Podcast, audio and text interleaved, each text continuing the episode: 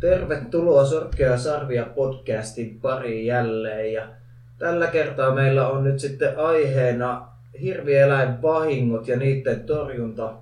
Ja aiheesta meillä on puhumassa täällä hirvitalousaluesuunnittelija Esko Paananen. Tervetuloa. Kiitos. Sanotko lyhyesti vielä muutama sana itsestäsi Esko? No, mä oon innokas mehtämies tuolta Keski-Suomesta ja Keski-Suomen ja Etelä-Savon hirvitalousalue suunnittelijana on nyt toiminut maaliskuusta lähtien.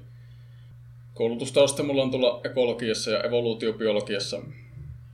Jyväskylän yliopistossa niitä opiskelin ja sieltä on valmistunut. Joo, ja nyt tota tosiaan ää, puhutaan näistä hirvieläinten vahingoista, niin minkälaisia vahinkoja hirvieläimistä nyt sitten koituu? No liikenteessähän niistä aiheutuu kolareita, kun ne ylittää teitä liikkuessaan. Sitten viljelyksillä tapahtuu vahinkoja, kun hirvieläimet syö viljelykasveja, särkee kaikkia viljelyssä käytettäviä suojamuoveja, hallaharsoja ja muuta semmoista. Ja sitten vahingoittavat myöskin koottua satoja, satoa, esimerkiksi rehupaaleja, jolloin sitten rehu menee sitten käyttökelvottomaksi. Ja metsävahinkoja syntyy tietenkin silloin, kun hirvieläimet syö puitten taimia, jotka on tarkoitettu kasvatettavaksi.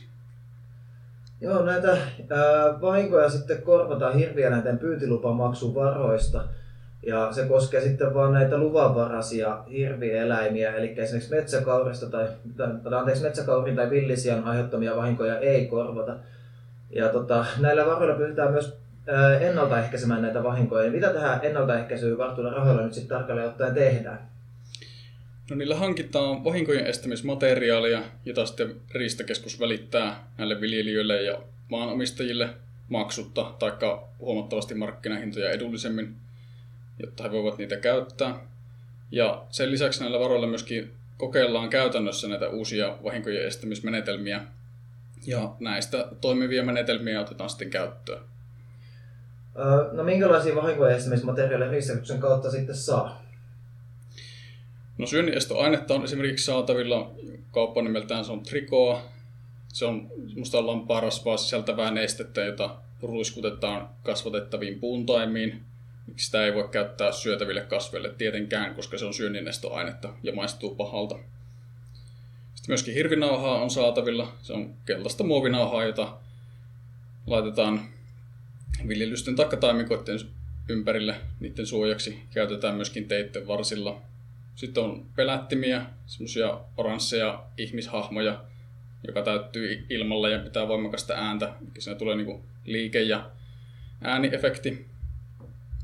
Sitten on sähköaitoja, joilla ympäröijään se suojattava kohde.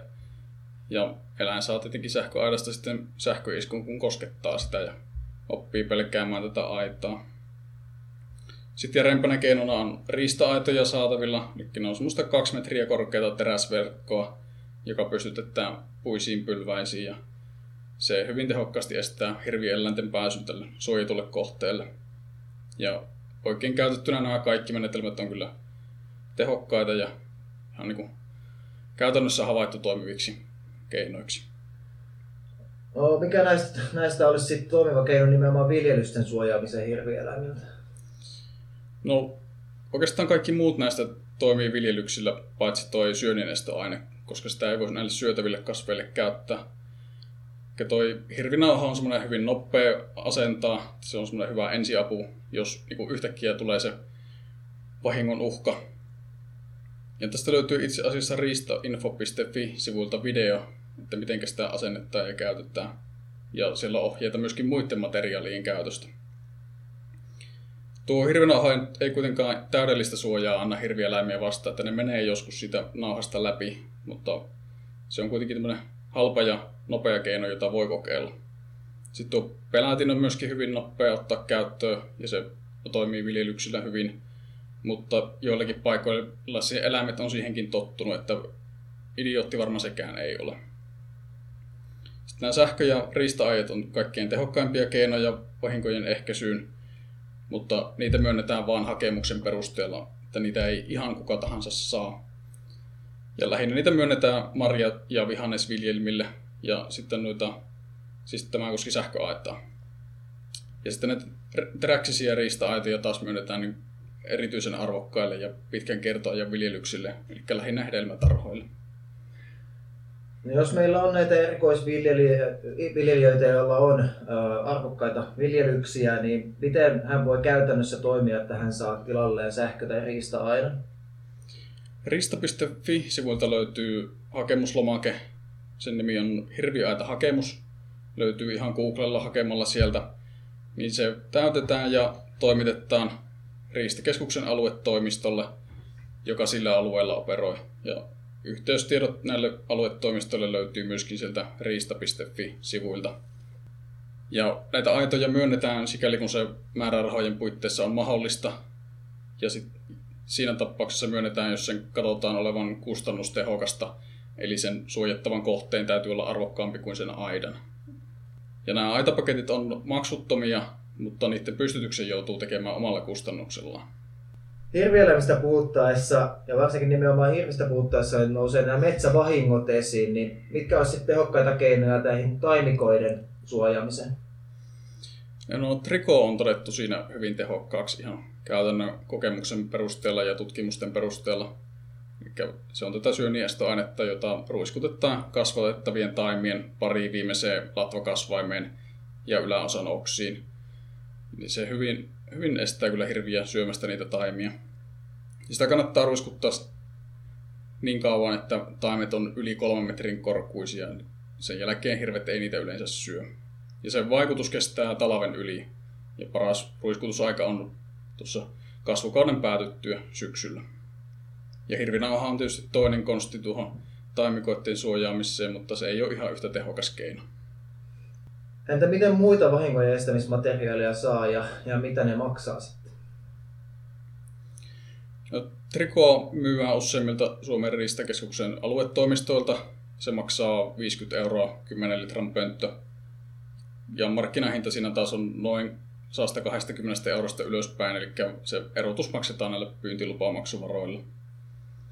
Tuo hirvinauha on maksutonta ja sitäkin löytyy useimmilta riistakeskuksen aluetoimistoilta.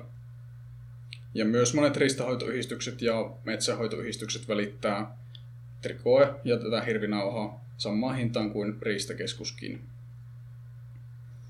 Noita pelättimiä ei omaksi anneta, mutta niitä voi lainata Riistakeskuksen aluetoimistolta.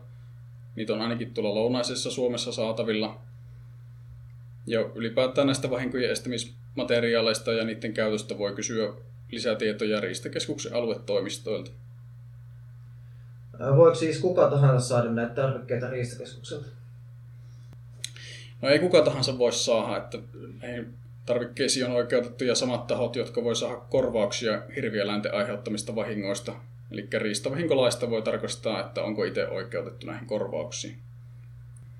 Yksityiset metsäomistajat ja viljelijät näitä voi saada, mutta esimerkiksi yritykset ja yhteismetsät voi saada vain tiettyjä edellytyksiä. Onko sitten olemassa muita keinoja vahinkoja ennaltaehkäisyä kuin nimenomaan sitten tämmöiset ää, tavallaan fyysiset konkreettiset asiat niin kuin pelättimet ja syönniestoaineet ja nauhat ja vastaavat? metsävahinkojen syntymisessä voidaan vaikuttaa aika paljon sillä, että miten sitä metsää käsitellään. Eli tärkeimpänä keinoina on se, että pidetään riittävä taimitiheys, jolloin siinä on särkymisvaraa, ja toisaalta säästetään hirville vaihtoehtoista ravintoa, jolloin ne kasvatettavat taimet ei tule yhtä todennäköisesti syödyksi. Ja sitten myöskin pidetään huoli siitä, että lehtipuusto ei pääse kasvamaan männyn taimia korkeammaksi ja haittaamaan sillä tavalla niiden kasvua koska nuo varjossa kasvaneet männyntaimet maistuu hirville paremmin kuin semmoiset vapaana kasvaneet. Entä mikä rooli sitten metsästyksellä on tässä vahinkojen torjunnassa? No niillähän voi hyvin paljon vaikuttaa hirvieläin kantoihin ja sitä kautta niihin, siihen, että kuinka paljon siellä on niitä suita syömässä sitä biomassa. Ja tämän lisäksi sitä metästystä olisi hyvä kohentaa semmoisille paikoille, jotka on alttiita vahingoille – jotta näitä vahinkoja syntyisi mahdollisimman vähän. Eli kohdistettaisiin mielellään sitä metästystä kolarikeskittymien lähelle, erikoisviljelysten ja sitten näiden männy- ja rauduskoivotaimikoiden lähelle. Niin saataisiin paras mahdollinen vaikutus sillä metästyksellä. Ja sitten liikenteessä tietysti jokainen voi itse pienentää kolaririskiään sillä, että hidastaa nopeutta hämärässä ajaessa ja sitten tarkkailee niitä tienlaitoja tielle tulevien eläinten varalta. Hirvieläinten aiheuttamia vahinkoja voi siis vähentää ja se olisikin vahinkojen korvaamista parempi asia kaikkien kannalta.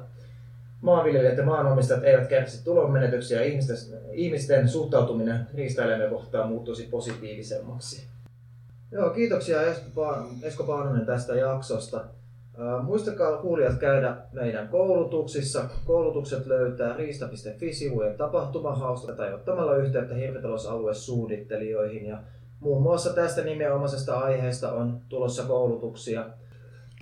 Riista-infosta löytyy myös paljon materiaalia, kannattaa käydä tutkimassa myös vahinko, vahinkojen estämistä ja kaikkea muuta vastaavaa löytyy hirvien biologiasta, hirvieläinten biologiasta ja valikoivasta vertuksesta ja monista muista aiheista. Kiitoksia Esko Paananen ja ensi jaksoon. Kiitos.